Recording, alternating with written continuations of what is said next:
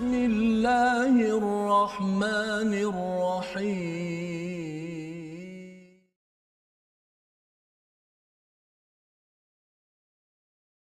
أعوذ بالله من الشيطان الرجيم.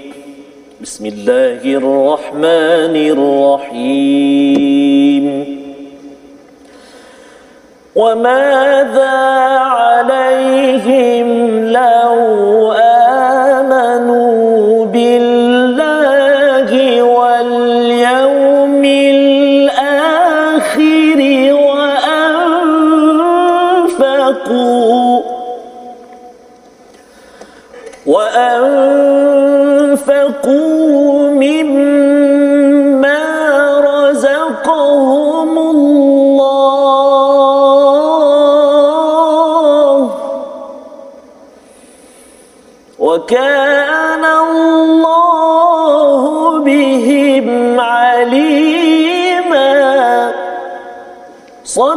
الله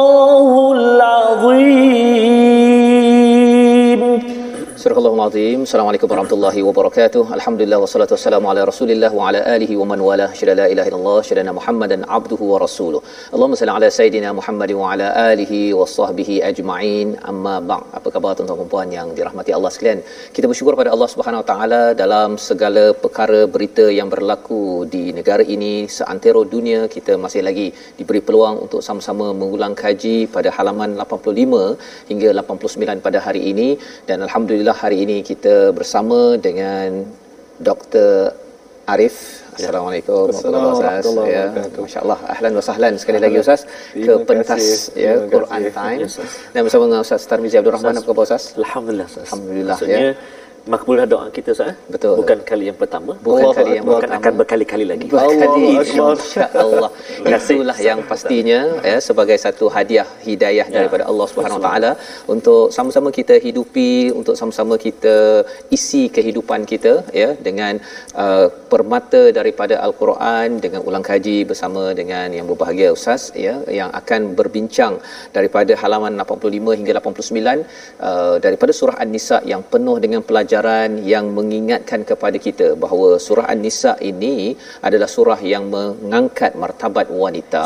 Dan lebih daripada itu golongan-golongan yang kurang bernasib baik dan juga mendengarkan kepada kita memberi penekanan bahawa jaga-jaga dengan ciri munafik di dalam masyarakat pada zaman Rasul sallallahu alaihi wasallam yang kita doakan agar ia juga terjaga terhindar daripada diri ahli keluarga kita selain daripada virus COVID-19 yang melanda negara sekarang ini. Jadi mari sama-sama kita mulakan dengan Ummul Quran Al-Fatihah dipimpin oleh Ustaz Tarmizi Abdul Rahman. Oh, subhanallah. Saya ke Ustaz? Jangan, jangan. Kita kena bagi Oh, kori Ustaz. dia. Subhanallah. InsyaAllah. Tuan-tuan dan puan-puan, uh, Assalamualaikum warahmatullahi wabarakatuh. Alhamdulillah kita bertemu hari ini dan mari kita sama-sama mulakan dengan Ummul Quran. Saya nak cuba uh, baca uh, surat Al-Fatihah dengan uh, gaya bacaan Syekh uh, Mahir. Eh. Uh, tak tahulah sama ada jadi Mahir Al-Mughli atau Mahir Zain. Kita tengok nanti macam mana. Saya nak jemput sahabat-sahabat Al-Quran semuanya. Kita sebarkan pengajian kita pada hari ini, ulang kaji kita dan mari Share. kita Ya. share, klik Ya. butang share sana banyak-banyak. Uh, mudah-mudahan uh, sahabat-sahabat kita uh, dikejutkan dengan bunyi ting share maknanya rancangan hari inilah. Hari ini, Uh, ya. Jadi boleh sama-sama kita sebarkan. Mari kita sama baca-baca, uh, mari kita sama baca surah Al-Fatihah insya-Allah. أعوذ بالله من الشيطان الرجيم. بسم الله الرحمن الرحيم. الحمد لله رب العالمين. الرحمن الرحيم. مالك يوم الدين. إياك نعبد وإياك نستعين. اهدنا الصراط المستقيم صراط الذين أنعمت عليهم غير المغضوب عليهم ولا الضالين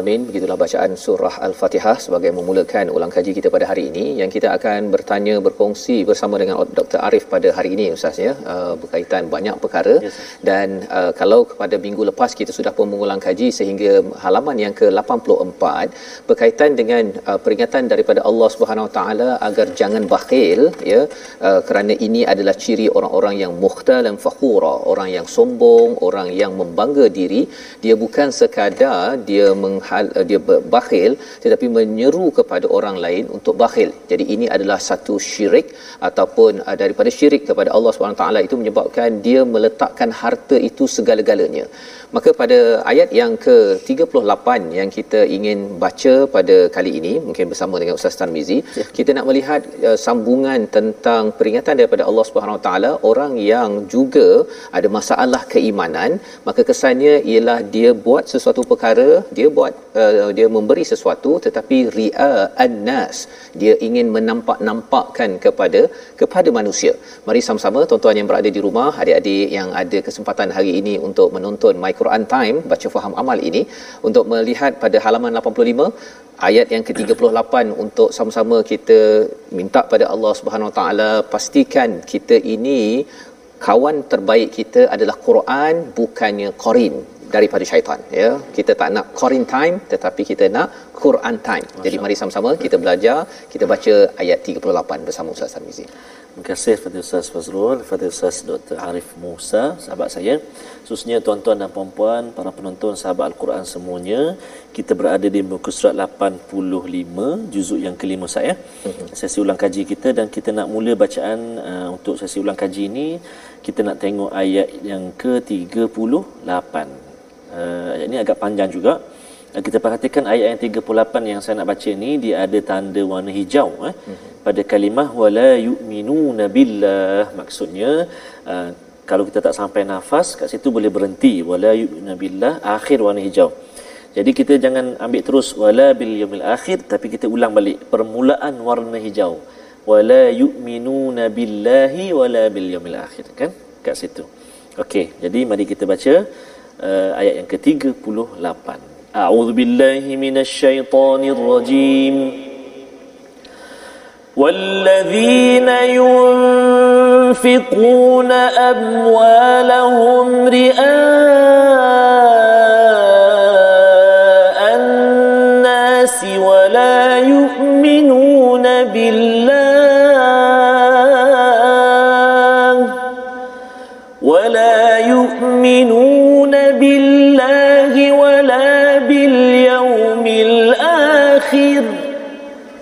ومن يكن الشيطان له قرينا فساء قرينا. صدق الله العظيم.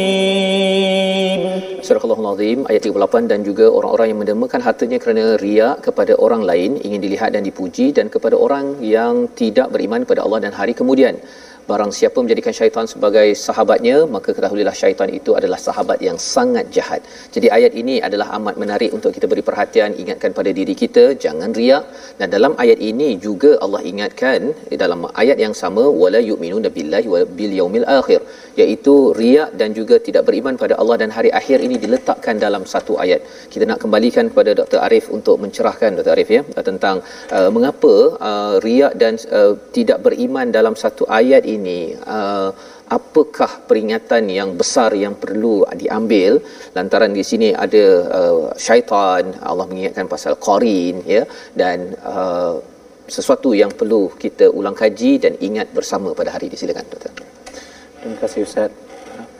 Alhamdulillah wassalatu wassalamu ala Rasulillah wa ala alihi wa sahbihi wa mawala Assalamualaikum warahmatullahi wabarakatuh. Assalamualaikum. Jadi uh, soalan yang menarik Ustaz ya tentang uh, ayat yang ke-38 di mana sifat riya itu dikaitkan dengan wala yu'minuna billah wala bil yaumil akhir mm-hmm. ya di mana dia tidak beriman kepada Allah dan tidak beriman kepada hari, hari akhirat. Jikalau kita lihat Ustaz, ayat ni sesetengah golongan mufassirin mengatakan bahawa ia menceritakan tentang sifat munafik. Mm-hmm. Memang sesuai lah dengan apa yang Ustaz kata tadi bahawa banyak sifat-sifat munafik yang disebut di dalam surah An-Nisa. Surah An-Nisa. Ya, antara salah satu dia adalah yang ini. Di mana sifat munafik adalah di mana mereka ini memberi infak tetapi mereka memberi infak hanya dengan tujuan hmm. untuk menunjuk-nunjuk kepada kepada manusia. Jadi uh, uh, sebab itulah ayat ini mengatakan wala yu'minuna billahi wala bil yaumil akhir. Golongan munafikin ini mereka tidak beriman kepada Allah dan mereka juga tidak beriman kepada hari akhirat. Ya, walaupun ia menceritakan tentang golongan munafik tetapi kita mengambil boleh mengambilnya sebagai ayat yang umum Ustaz. Hmm, ya. mengambil iktibar supaya kita tidak bersifat seperti golongan-golongan yang munafik ini. Jadi apa yang dimasukkan dengan wala yu'minuna billahi wala bil yaumil akhir dan apa perkaitan dia dengan sifat riak tadi ustaz? Ya. ya. Jadi semestinya mereka yang riak di dalam amalan mereka semestinya mereka tidak beriman secara hakiki kepada Allah dan juga kepada hari akhirat. Ha? mereka tidak beriman secara hakiki kepada Allah dalam erti kata ha? mereka tidak beriman bahawa Allah Subhanahu wa taala dia Maha mengetahui alimun bidhatis sudur maha mengetahui segala apa yang tersirat di dalam hati seseorang jikalau saat di mana seseorang itu memberi infak ha, kemudian dia memberi infak itu dalam hati dia hanya dengan tujuan untuk menunjuk. Adakah dia tidak tahu bahawa Allah Subhanahu Wa Taala maha mengetahui apa yang ada di dalam hati dia? Dalam masa yang sama dia tidak mengetahui ha, bahawa Allah Subhanahu Wa Taala ha, akan membalas dia atas apa yang tidak apa yang dia lakukan itu daripada sifat riak tadi. Jadi wala bil yaumil akhir ah merujuk kepada kita boleh mengatakan bahawa ia merujuk kepada iman ah kepada apa balasan yang akan diterima pada hari kemudian Ustaz. Kemudian. Ah jadi seperti mana yang kita tahu ah disebutkan di dalam al-Quran berulang kali ya. infak seseorang itu ah, akan digandakan oleh Allah Subhanahu Wa Taala pada hari akhirat. Ia dikira kita boleh katakan dia dikira sebagai satu pinjaman hmm. atau dikira sebagai satu investment, investment kalau dalam erti kata ya pelaburan, ya. pelaburan ha, investment ha, tetapi mereka yang hanya uh, uh, memberi infak tetapi disertakan dengan niat riak maka semestinya amalan dia itu akan hilang begitu hilang. sahaja. Mal, harta dia hilang ha, pahala pun hilang bersama-sama dengan harta itu. Jadi tidak ada ya. Jadi maksudnya apa yang dia infakkan itu dia dah dapat balasan di dunia ini pasal orang kata wah bagus ya, ya. ini pokok apa kira dah dermawan hartawan segala dah dapat. Betul. Maksudnya balasan itu tidak sampai di akhirat nanti ustaz ya. Ya, sebab saya, saya mungkin saya boleh tambah ya, sikit ya, ustaz. Sebab itu dalam hadis Nabi sallallahu alaihi wasallam di mana pada hari akhirat nanti Allah Subhanahu wa taala bila mana Nabi SAW menceritakan tentang syirik kecil. Mm-hmm. Ya, Nabi SAW menyebutkan uh, syirik kecil adalah riak. Betul. Pada hari akhir nanti Allah Subhanahu Wa Taala bila mana dia sedang memberi balasan kepada hamba-hambanya, dia akan mengatakan kepada mereka mereka yang buat satu amalan kerana riak, dia akan berkata kepada mereka, pergilah kepada mereka, kepada manusia yang kamu ingin menunjukkan sangat amalan kamu oh. itu dan kamu dapat cuba cari adakah mereka mempunyai balasan yang boleh diberikan kepada kamu. Maksudnya Allah Subhanahu Wa Taala tidak akan memberikan balasan. Dia suruh pergi cari pada orang amanah tadi yang kau nak sangat tunjuk kan? Nak tunjuk sangat engkau ni mulia nak sangat pujian nak sangat sokongan ambil balasan daripada mereka dan bukan daripada aku. Jadi riak ni sebagai satu penyakit yang besar ustaz ya, ya dan bila bercakap tentang riak ni tadi uh, satu mungkinlah kalau orang kata bahawa uh, derma 10 sen pun nak tunjuk cek uh, 10 depa itu mungkin satu. Itu mungkin uh, uh, jarang-jarang berlaku. Tetapi adakah uh, bila katakan uh, kita buat baik dalam rumah contohnya kan uh, dan kemudian kita harapkan terima kasih kita mengharapkan ada balasan daripada ahli keluarga contohnya kalau kita ambil secara praktikal ke adakah itu dikira ria ataupun sebenarnya uh, ria ini sampai tahap mana dia punya uh, garis untuk pastikan ya bila tengok kepada perkara ini amat menakutkan ustaz ya. Yeah. tidak beriman pada Allah hari akhir ini kira boleh tahan yeah. kan? Malah sebenarnya di sini bila cakap bahawa syaitan ini sebagai qarin uh, seburuk-buruk kawan jadi uh, ia seperti uh, syaitan tidak akan uh, berhenti daripada tarik kita ke arah sini. Jadi kalau doktor boleh cerahkan riak ni kat mana garisnya? Okey. Riak ni bila kita katakan ha, wallahu alam ya. Bila kita katakan bahawa seseorang itu riak di dalam perbuatan dia maksudnya dia tidak ada elemen ikhlas. Ikhlas. Dia tidak ada elemen ikhlas ya. Dia ada tujuan yang mana dia inginkan benda lain selain daripada pahala Allah Subhanahu wa taala. Dia inginkan benda yang lain benda yang lain.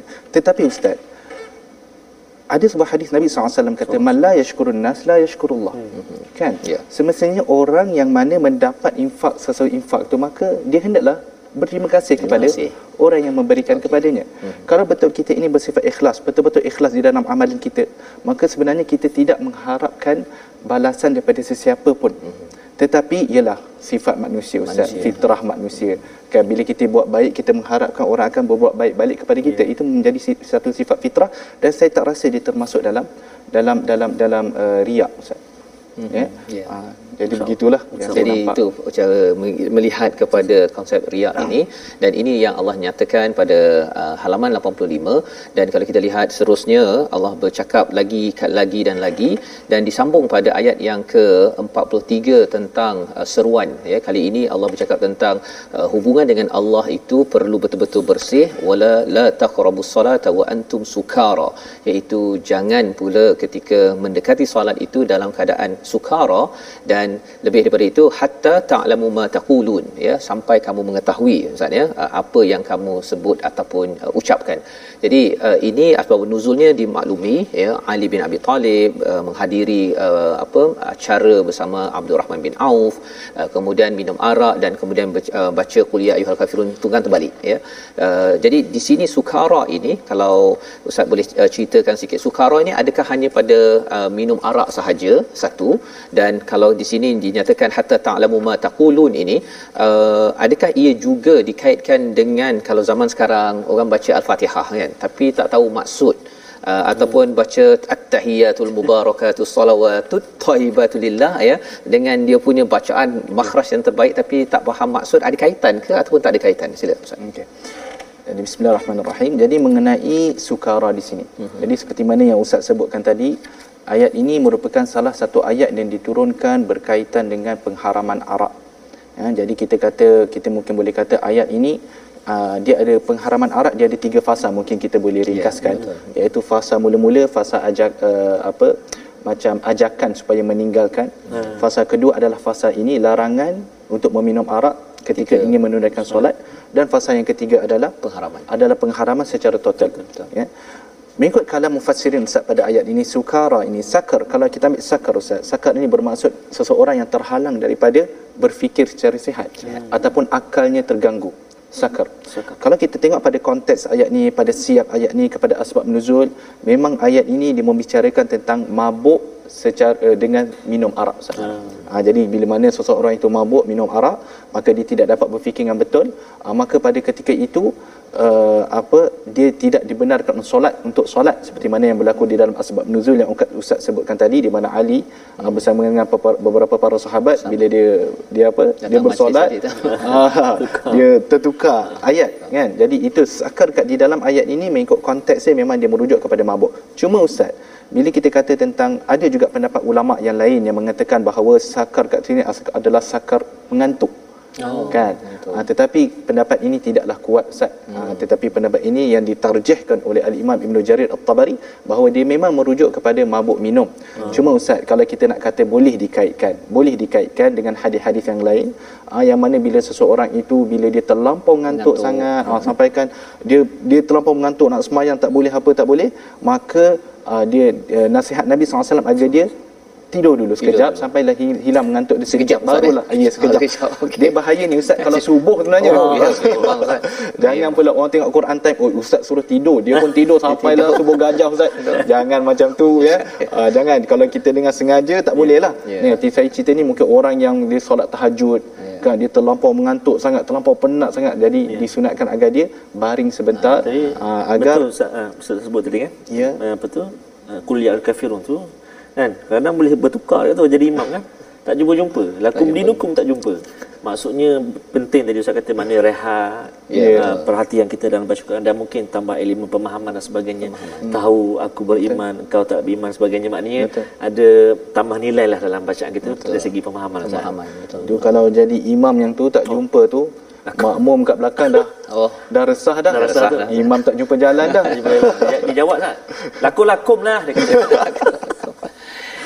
Itu maksudnya kena tahu uh, ya memahami dan uh, sebagaimana yang kita bincang tadi kalau katakan zaman sekarang orang baca uh, di solat tapi dia tak faham tu ada kaitan dengan ayat ini ke ataupun tidak Ustaz? Uh, saya merasakan kalau kita nak mengaitkan dengan ayat ini sebab ayat ini dia lebih merujuk kepada uh, minum arak mm-hmm. dan mabuk ketika solat. Cuma dalam konteks apa yang Ustaz tanya tu dalam dalam itu memang betul kita katakan bila mana ramai sebenarnya di kalangan kita di kalangan Ya. orang, orang bahasa Arab bukanlah bahasa kita. Bukan bahasa kita, Kan? Jadi ramai orang yang membaca al-Quran yang bersolat tetapi mereka sebenarnya tidak memahami apa yang mereka baca. Dalam hal ini kita boleh katakan ustaz bukanlah menjadi syarat sah solat itu untuk seseorang itu memahami betul-betul Betul. kan apa yang dia baca betul kan tetapi dalam masa yang sama adalah lebih baik untuk seseorang itu memahami lebih-lebih lagi ayat yang dia baca di dalam solat. Hmm. Kerana solat ini kita bila kita solat ustaz kita perlu ada elemen khusyuk. Ya. Khusyuk di mana seseorang itu merasa diri dia hina, diri dia Allah. diri dia takut di depan Allah Subhanahu wa taala. Dia merasakan bahawa diri dia sedang diawasi oleh Allah Subhanahu wa taala. Jadi bagaimana kalau kita nak mencapai darjat khusyuk tu ustaz? Kalau kita tidak memahami apa yang kita baca. Jadi dia akan menyukarkan proses kita nak khusyuk. Contoh kalau kita bacalah alhamdulillahirabbil alamin. Segala puji bagi Allah Tuhan semesta alam. Tetapi dia tidak memahami. Sama je kalau dia baca bahasa Cina. Ya, kan yang mana dia tidak memahami jadi macam mana dia nak menghayati. Itu itu yang dulu masa sekolah menengah Ustaz ya. Saya ada kawan saya yang dia nak dapat khusyuk dia tak faham sangat tu. Jadi apa yang dia buat ialah dia giling-giling betul. Rupanya dia tulis alhamdulillah tu masa dalam solat. Oh. Allah itu je yang khusyuk yang Oh, dia boleh buat pada itu ya. Tapi kita doakan agar semua tuan-tuan kita pun dah belajar sedikit al-Fatihah ya. Ya. Kita doakan lebih banyak lagi kelas-kelas untuk memahami bacaan Ya. di dalam solat kita agar kita memahami ya uh, lebih lagi dan Allah kurniakan khusyuk Ustaz ya sebagaimana yang Ustaz maklumkan tadi agar uh, kita dapat menghayati hadiah solat itu sebenar-benarnya sebagai latihan harian harian kita. Jadi uh, seterusnya Ustaz ya. Itu daripada halaman 65 kita terus kepada halaman yang ke-86 kita uh, lihat kepada peringatan demi peringatan daripada Allah Subhanahu Wa Taala. Dia bercakap tentang pada ayat 45 itu Allah mengetahui tentang musuh kamu ya. Wa kafa billahi waliyan wa kafa billahi nasira. Dan Allah mengingatkan tentang orang Yahudi yang mereka ni suka menukar-nukarkan ya. Yuharrifunal kalima am mawadhi'i ya. Daripada tempatnya yang ini ditukar ke sana ke sini dimasukkan. Jadi Allah ingatkan perkara ini disambung sehinggalah kepada ayat yang ke 47 ya ayat 47 itu bersa- bercakap tentang ashabas sabt ya mungkin ustaz Tarmizi boleh baca ayat 47 dahulu Ya. kemudian kita nak melihat adakah amaran ahli sabt ini akan kena juga pada umat Nabi Muhammad sallallahu alaihi wasallam kita lah adakah kena ataupun ini hanya untuk mereka sahaja sila ustaz Baik, kasih Ustaz. Kita baca ayat 47. Kita cuba uh, bacaan sabah insya-Allah. eh. A'udzu billahi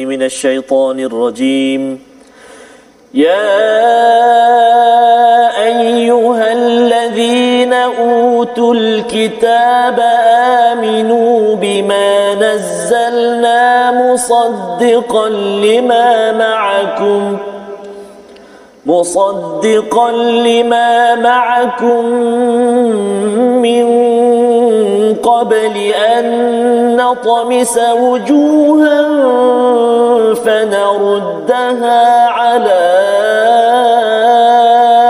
أدبارها. فنردها على أدبارها أو نلعنهم كما لعنا أصحاب السبت.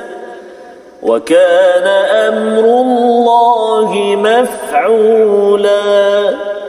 صدق الله العظيم. Wahai orang-orang yang telah diberi kitab, berimanlah kamu kepada apa yang telah kami turunkan, yang membenarkan kitab yang ada pada kamu sebelum kami mengubah wajah-wajahmu, lalu kami putarkan ke belakang atau kami laknat mereka sebagaimana kami melaknat orang-orang yang berbuat maksiat pada hari Sabat, pada hari Sabtu, ya dan ketetapan Allah pasti berlaku. Jadi ini ada kaitan dengan ahli sabt, ashab sabt iaitu orang yang terlibat dengan peristiwa uh, ikan Ya, kan, kan ya, ikan ada muncul pula hari Sabtu tu kan. Dia hari lain tak muncul, hari Sabtu muncul tapi Allah menyatakan peraturannya tidak dibenarkan uh, mengambil berusaha pada hari Sabtu tersebut.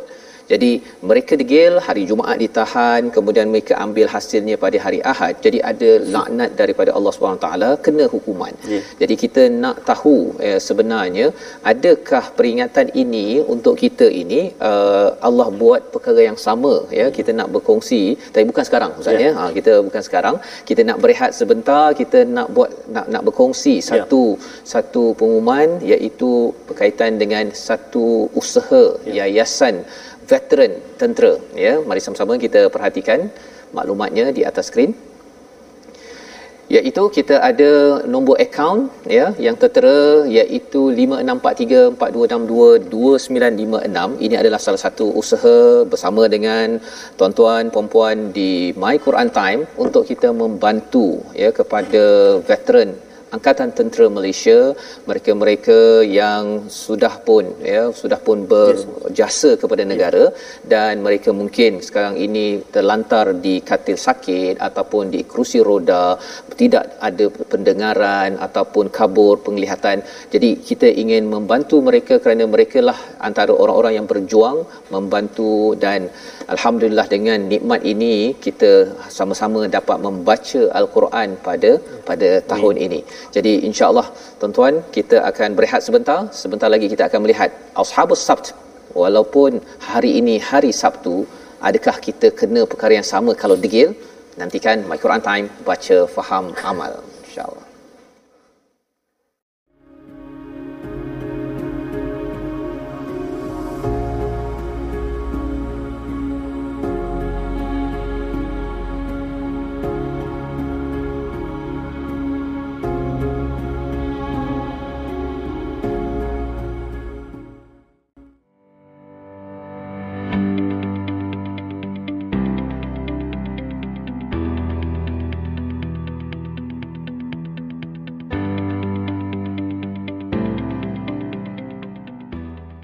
kembali kita dalam My Quran Time. Hari ini kita berada di hari Sabt. Sabt. Ya, Sabt. Masya Tapi persoalan tadi kita belum mendengar lagi. Kepada Sabt. Ashabus Sabt tadi. Jadi mudah-mudahan kita menjadi men, apa? menelusuri hari Sabtu ini pastinya dengan Al-Quran lah. Ya, betul. Dan mudah-mudahan dipandu oleh Allah Subhanahu Wa Taala Ustaz. eh. Sebab itu Ustaz uh, Dr. Arif, uh, kita ada FB kita. FB My Quran Time. Kita ada YouTube, Telegram, Twitter, Instagram. Jadi kita nak ajaklah sahabat-sahabat Al-Quran semuanya. Kadang-kadang uh, Ustaz uh, Doktor, uh, sahabat-sahabat kita tak sempat nak ikuti Betul. Kekangan tugasan Kadang- kadang-kadang uh, yalah letih penat sebagainya tapi boleh ulang tengok boleh ulang kaji episod-episod yang telah lalu ataupun ingin bertanya soalan ataupun nak kongsikan nota-nota ataupun dapatan yang dibuat tu di platform rasmi kita. Betul? Kita ada Facebook kita iaitu uh, sahabah uh, Al-Quran my hashtag Quran Time. Kita ada my hashtag Quran Time juga di YouTube uh, Telegram dan juga Twitter dalam uh, capaian uh, address yang sama iaitu my hashtag Quran Time Official. Juga boleh ikuti kami di Instagram my Quran Time Official. Ha, mudah-mudahan kita bersahabat kita bergabung uh, demi Al-Quran. Dan mudah-mudahan Allah Subhanahu Wa Taala akan uh, declare juga kita satu hari nanti sebagai sahabat kepada Al-Quran. This is my BFF Amin ya rabbal alamin. Amin. Mudah-mudahan kita semua sekali. Baik. Bukan kata yang di hadapan ini saja. Betul. Bahkan yang berada di rumah dan juga abang-abang kameraman kita. Betul. Dan yang berada di konti sekarang ini, penerbit kita dan semua seluruh keluarga besar.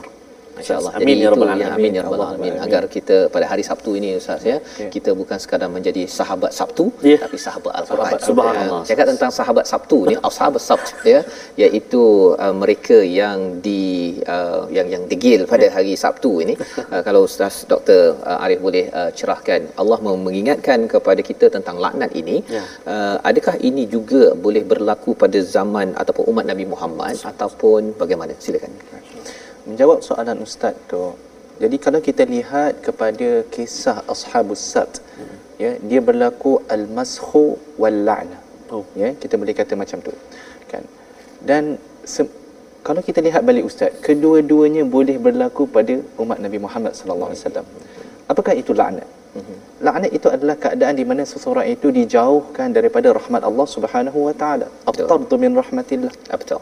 ya al-maskhu pula adalah keadaan di mana berubah jasad seseorang itu menjadi makhluk yang lain. Mm-hmm. Seperti mana yang berlaku di dalam kisah Ashabus Sabt. Mm-hmm. Ha, di mana Allah Subhanahu Wa Taala merubah jasad mereka itu fizikal mereka itu menjadi uh, qiradatan khasiin. Monyet-monyet, kera-kera yang hina.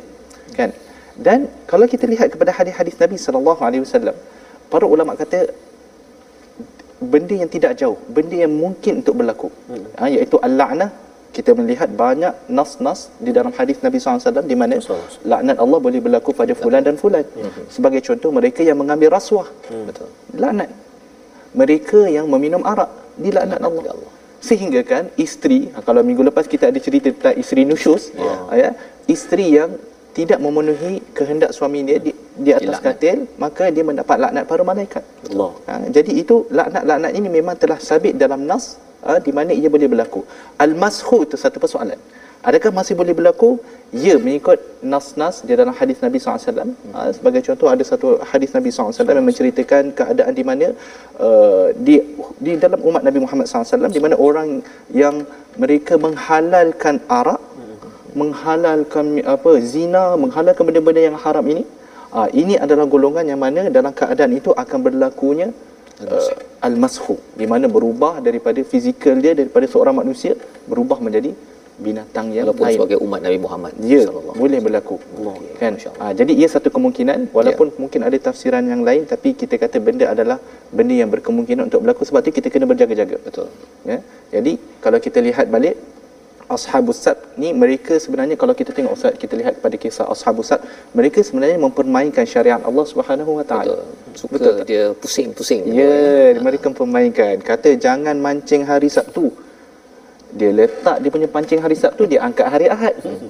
Jadi mereka mempermain-mainkan syariat Allah Subhanahu Wa Taala dan itu yang perlu kita jaga supaya kita tidak kena benda yang sama. Jangan main-mainkan peraturan Allah. Kan? Ya, peraturan Allah Subhanahu Wa Taala tu janganlah kita cuba mencari hilah. Hilah tipu daya untuk nak menghalalkan benda yang haram, hmm. mengharamkan benda yang halal. Maka ya. janganlah kita buat. Jika kita jika kita berada di atas jalan manhaj yang betul insya-Allah kita akan selamat daripada laknat, insya-Allah kita akan selamat daripada al-maskhub. Masya-Allah. Ya, jadi itu perkara yang perlu kita ambil perhatian apatah lagi bila ayat seterusnya bercakap tentang keampunan Allah.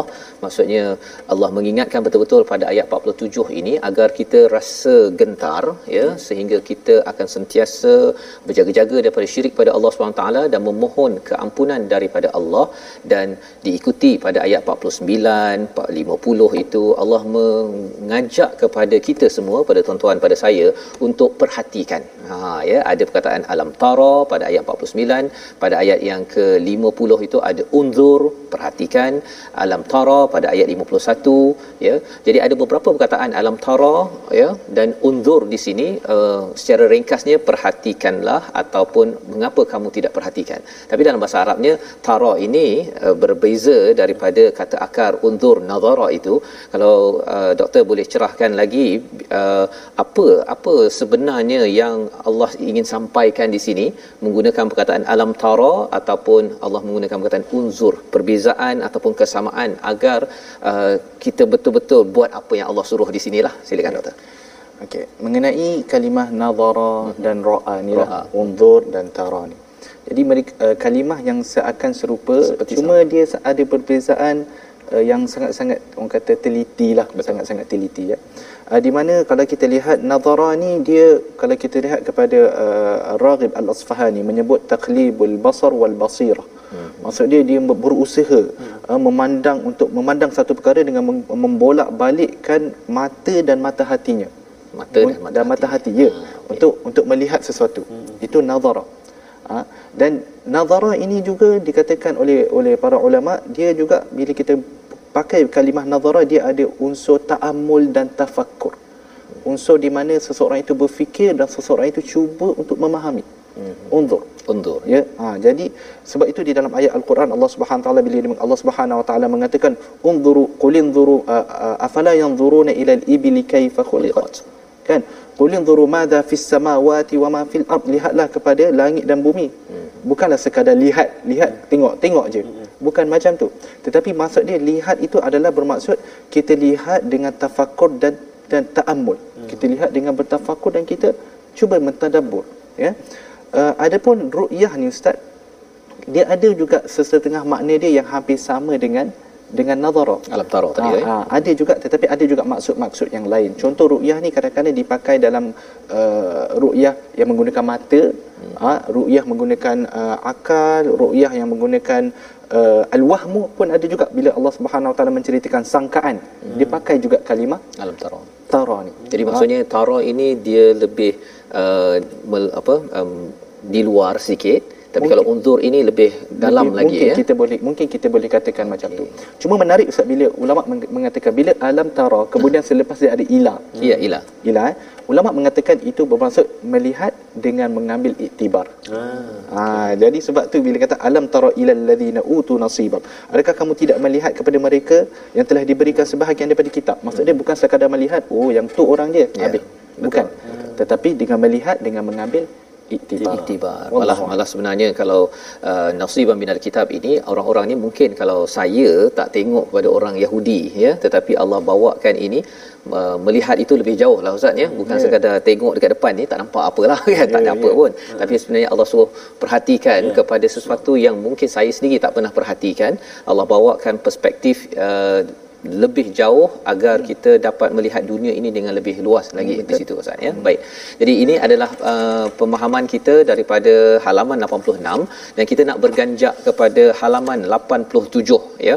87 itu kalau di ayat uh, di ayat 52 itu Allah menyambung lagi tentang uh, orang-orang yang dilaknat masih bercakap tentang orang Yahudi uh, ini sendiri dan uh, di- diteruskan ya tentang ayat 56 orang yang kufur itu akan dibakar kulitnya akan ditukarkan diyazuqul azab agar dirasakan azab ya kerana di sini mungkin ada penceritaan tentang tentang kulit ini pentingnya. Mengapa kulit yang ditukar bukannya ditukar daging ya kerana rasa sakit tu dekat kulit. Ya, ha, dia ada epidermis. Ha kan? Ada dermis. Itu semua istilah-istilah bagi cikgu-cikgu sains akan pasti menghargai perkara ini.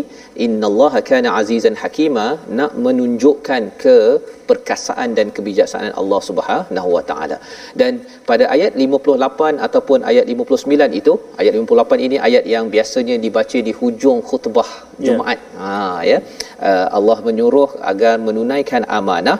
Dan di ayat 59 itu kalau katakan uh, diseru untuk taat pada Allah dan Rasul jika ada bergaduh ataupun berselisih farudduhi ilallahi wa rasul. Ya. Jadi di sini uh, doktor ya kalau kita nak kembali kepada Allah ni kadang-kadang dua-dua pihak ni orang Islam Ya, dan dua-dua ni nak kembalilah. Maksudnya seorang ni nak kembali dia cakap ayat Quran A B C seorang lagi dia kata engkau pandai-pandai guna ayat Quran. Engkau nak menunggang agama. Dia pula cakap pasal yang orang yang berteraskan ayat Quran tu penunggang agama. Jadi uh, sebenarnya farudduhu ilallahi war rasul ini apa pencerahan ataupun mungkin daripada zaman nabi uh, kalau nak kembali pada Allah dan Rasul zaman kita sekarang. Pasal zaman sekarang Rasul tak ada ya. Uh, nanti orang ni claim dia ikut Rasul orang ni pun claim ikut Rasul. Uh, akhirnya hmm, tak payah cakap lah akhirnya dua-dua rasa uh, give up jadi apa nasihat doktor silakan Okey. Ini soalan ni agak berat ni sebenarnya untuk saya. Uh, tapi saya cuba berikan pandangan saya lah. Ya. Saya bila Ustaz bila saya membaca tafsir uh, Al-Wasit Tantawi, Syekh Tantawi. Bila dia menceritakan tentang ayat ini menarik dia bagi ya Ustaz. Dia kata ayat ini memberitahu kita bahawa uh, Islam ini ada asas asas kepada ajaran Islam ni ada empat perkara. Iaitu yang pertama Al-Quran. Ya. Yang kedua adalah sunnah Nabi SAW. Kemudian turunlah kepada ulul amri. Ya, yang mana mana-mana ulul amri ni sepakat maka dia menjadi asas juga kepada ajaran agama. Ulul amri ni ustaz kita boleh kata uh, mereka adalah di kalangan pemimpin jikalau dalam hal-hal keduniaan dan mereka adalah di kalangan para ulama. Kan? Kemudian selepas itu baru fa in tanaza'tu. Maksudnya bila mana bila mana dalam satu-satu masalah itu tidak adanya al-Quran dalil daripada al-Quran yang menunjuk kepada direct kepada satu-satu perkara tidak ada dalil daripada sunnah dan para pemimpin pun bertelagah. Maksudnya tidak ada ijma' itu tidak berlaku. Para pemimpin bertelagah para ulama bertelagah maka farudduhu ilallahi war rasul. Maka dalam keadaan itu perlulah kita kembalikan kepada kaedah kaedah yang dibina atas dua paksi iaitu al-Quran dan sunnah. Maka itu ada kawaid fiqhiyah tu yang keluar daripada situ. Maka kita menggunakan kaedah-kaedah yang digunakan uh, dalam untuk menyelesaikan satu-satu masalah. Cuma ialah ustaz orang tetap akan kata uh, penunggang agama yang ni menunggang agama, agama yang tu tidak menunggang hmm. agama. Mungkin apa yang saya nampak lah ustaz? Apa yang saya nampak? Wallahu taala a'lam. Kan? Kita ni bila kita buat satu-satu keputusan masa keputusan itu perlulah bersandar kepada al-Quran dan sunnah dan juga dalil-dalil yang telah disepakat oleh para ulama. Jika keputusan itu betul berada di atas uh, apa uh, dalil-dalil tersebut maka kita perlu berjalan tanpa menghiraukan label-labeling. Label, label. Ah, orang suka melabel macam-macam label. Betul. Ah, tetapi dalam masa yang sama ustaz, ada, memang betul ada istilah penunggang agama ini. Hmm. Ada mungkin kita boleh kita saya tidak kata istilah yang betul sebenarnya. Saya tidak setuju. Cuma saya minta maaf saya perlu kata. Kadang-kadang orang kita membuat bisnes hmm. yang sebenarnya tidak patut dibuat. Hmm. Saya bagi contoh doa ustaz. Hmm. Doa. Kalau doa saya bayar kat ustaz, ustaz tolong doa. Ha. oh, dia bayar untuk berdoa. Ya, bayar untuk berdoa. Kan? Jadi bagi pendapat saya itu adalah perkara yang sebenarnya tidak patut dibuat. Ya. Kerana Allah Subhanahu Wa Taala Udu'uni astajib lakum. Kamu berdoa pada aku. Aku nak kamu berdoa bukan yang sefulan berdoa untuk kamu je. Dia, kan dia, aku tak, dia tak doa, dia minta orang ni. Ya, minta Lepas orang. Dia marah pula tak dapat tak makbul. minta tak dapat. Dia tak minta orang. Ya. Jadi ya, betul. Ya. Jadi dalam perkara-perkara yang macam ni jelas bagi saya ia bukanlah berdiri di atas pasak Al-Quran dan Sunnah. Ya. Kan? Dan jauh lagi daripada dalil-dalil yang lain. Ya. Kan? Jadi perlu kembali kepada Al-Quran dan Sunnah dalam permasalahan ini. Ha, cuma bila berlaku khilaf ialah ulama khilaf antara satu sama lain ustaz perlu kita saya jelaskan di sini juga kita kena ada keterbukaan juga hmm. di antara kalau ustaz kata tadi khilaf di kalangan orang Islam hmm. kita kena ingat khilaf di antara kita walaupun kita berkhilaf jangan kita tafarruq hmm. jangan kita berpecah. berpecah kita berselisih pendapat adalah satu perkara yang biasa yeah. ha, cuma jangan kita berpecah janganlah kita memporak-perandakan masyarakat hmm. ingat kesatuan Islam itu sangat-sangat penting. Betul. Wallahu a'lam. Masya-Allah itulah uh, tanda keimanan pada Allah dan hari akhir itu Ustaz ya. Apabila kembali pada Rasul itu pada Allah dan Rasul dan kalau katakan tadi Ustaz maklumkan tadi uh, ada perbezaan ya perbezaan pendapat uh, kefahaman uh, maka itu boleh berlaku tapi jangan sampai kita tafarruq ya. ya. Tafarruq itu maksudnya membina firqah-firqah ataupun membina kelompok-kelompok berpecah kerana kita menyatakan firqah lain ini adalah adalah tertolak hanya firqah saya saja yang diterima itu adalah satu tanda bahawa keimanan pada Allah dan Rasul ini agak kucak kacik. Tetapi kalau katakan berbeza kumpulan tapi kita tidak menolak kumpulan lain Ustaz ya. Kumpulan yang berbeza kerana kita ada platform yang berbeza, organisasi yang berbeza itu adalah sesuatu yang diraikan untuk kita memperbanyakkan lagi fastabiqul khairat di dalam kehidupan kita seharian. Jadi ini adalah panduan daripada ayat 59 dan kita nak menyambung satu lagi pada uh, ayat yang ke-63 pada halaman halaman 88 ya bila Allah menyatakan ulaikal ladzina ya'lamullah ya, mungkin di sini saya minta lah kepada Ustaz Tarmizi oh. membaca satu ayat. Ya nampak macam Ustaz Tarmizi kurang sikit membaca hari ni. Pasal diskusi kita ni amat ya, menarik hot ya menarik. dalam, ya, baca ya. insyaallah ya. Dari ayat 63 untuk kita melihat apa maksud qaulan baligha di dalam ayat ini ya. Biasanya ada qaulan sadida ya, ya ada qaulan karima. di sini qaulan baligha. Silakan Silakan Ustaz baca dahulu. Terima kasih kepada Ustaz Fazrul, kepada Ustaz Dr. Harif, sahabat-sahabat Al-Quran. Mari kita terus baca ayat yang ke-63. A'udzu billahi minasyaitonir rajim. Ulaika alladhina ya'lamu Allah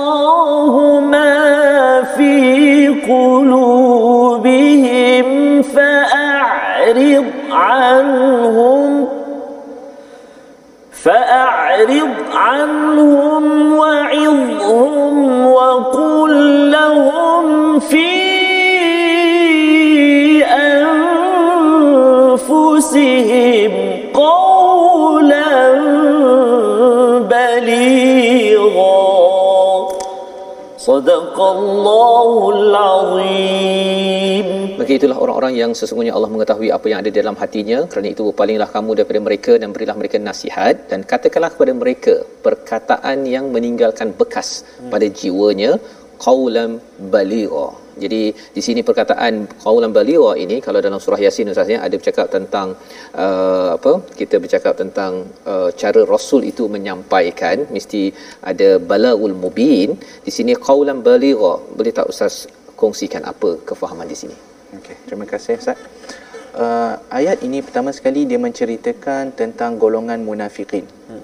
Ha, di mana Allah Subhanahu Wa Taala sedang mengajar Nabi sallallahu alaihi wasallam bagaimana untuk berinteraksi dengan golongan munafikin ini. Jadi ada tiga cara. Tiga cara. Kan untuk kita nak berdakwah kepada mereka. Mula-mula sekali fa'arid anhum fa'arid anhum di mana berpaling daripada mereka. Kerana orang munafik ni ustaz dia buat porak peranda. Dia kita kata musuh dalam selimut. Ah, ha kita musuh kalau nyata kita boleh berjaga-jaga. Hmm. tapi musuh dalam selimut ni memang payah kita nak Hmm. nak nak nak tahu bahaya dia. Ya. kan? Jadi fa'arid anhum berpaling daripada mereka dalam erti kata pertama sekali tidak tidak kisah dengan mereka Jangan layan sangat, tidak ya. mengambil pendapat mereka apa yang mereka buat cuba untuk sakiti kamu buat buat tak faham. Jadi manusia ni kadang-kadang dia cuba berusaha nak nak nak nak rosakkan sesuatu. Tengok tak ada orang layan dia dia pun naik boring. Ya, yalah. kan? Ha, kalau orang kat Facebook dia duduk dia duduk, duduk kan tu contohlah ada orang menulis Ustaz Tarmizi macam ni Ustaz Tarmizi oh, minta maaf Ustaz. Bukan nak minta Ustaz. Jangan buat ya jangan buat. Jangan buat.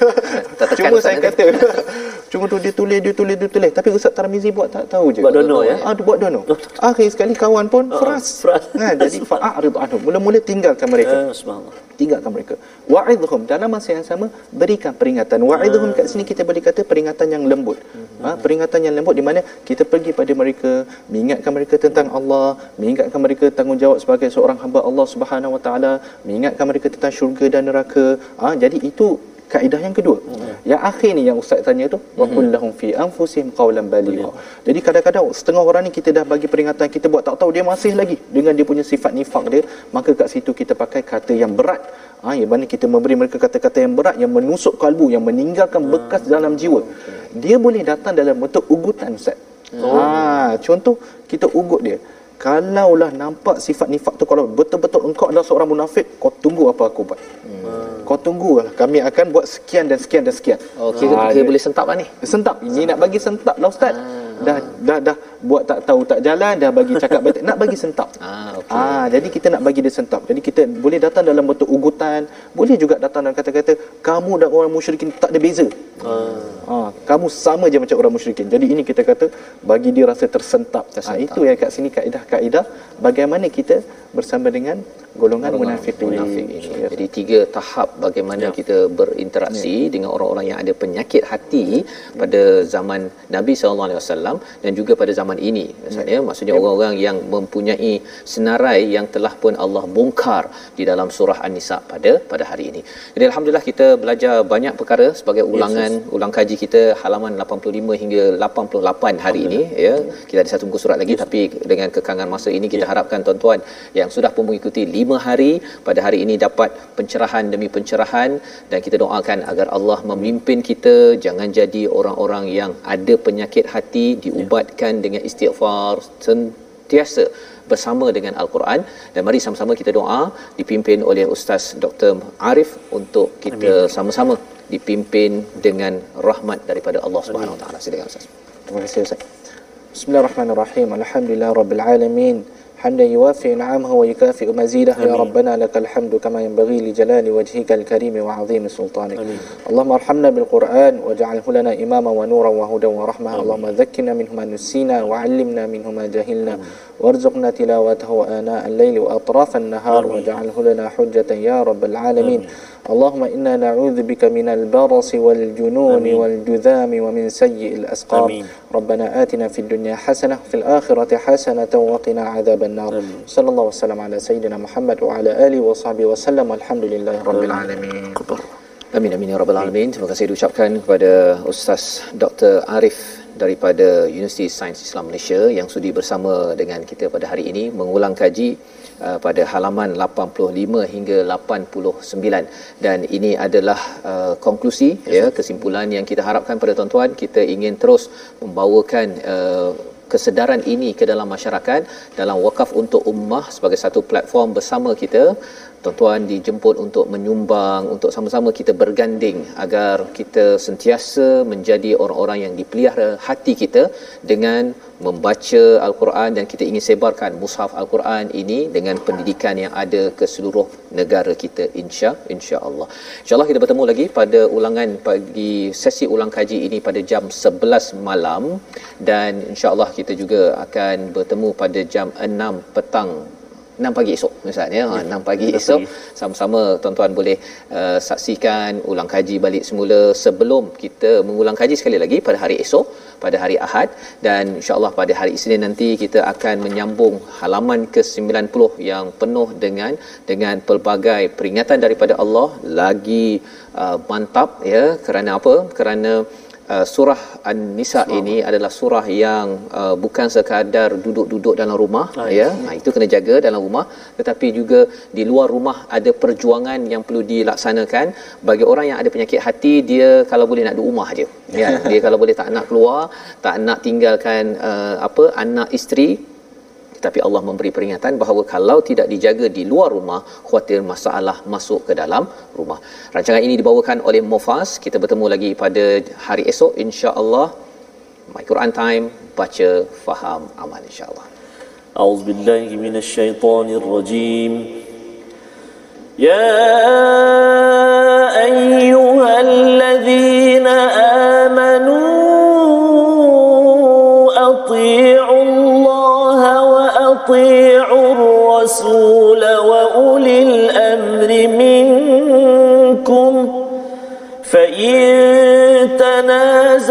تنازعتم في شيء فردوه إلى الله والرسول فردوه إلى الله والرسول إن كنتم تؤمنون